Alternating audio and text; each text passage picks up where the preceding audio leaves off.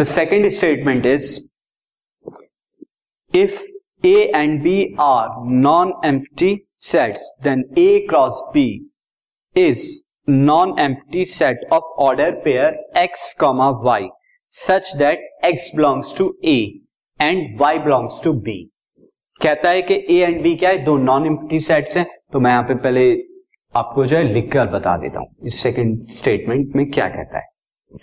कि A and B यहाँ पर क्या है? Non empty set so A is not equal to this and B is also not equal to this यानी non empty subset है.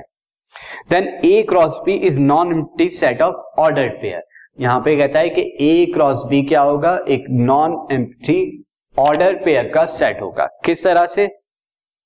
Such that X comma A and Y comma B यानी ये हमें दिया हुआ है x comma Y का ये जो है पेयर होगा where X is belongs to A first element belongs to first set and second element belongs to second set तो स्टूडेंट ये तो एग्जैक्टली में ट्रू है क्योंकि हमने प्रोडक्ट की डेफिनेशन में देखा था कि यही जो होता है, दो सेट का प्रोडक्ट होता है। So this is true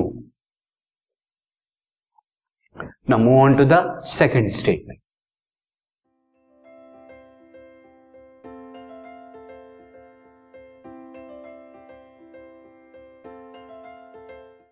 this podcast is brought you by Hubhopper Shiksha Abhiyan अगर आपको ये पॉडकास्ट पसंद आया तो प्लीज़ लाइक शेयर और सब्सक्राइब करें और वीडियो क्लासेस के लिए शिक्षा अभियान के यूट्यूब चैनल पर जाएँ।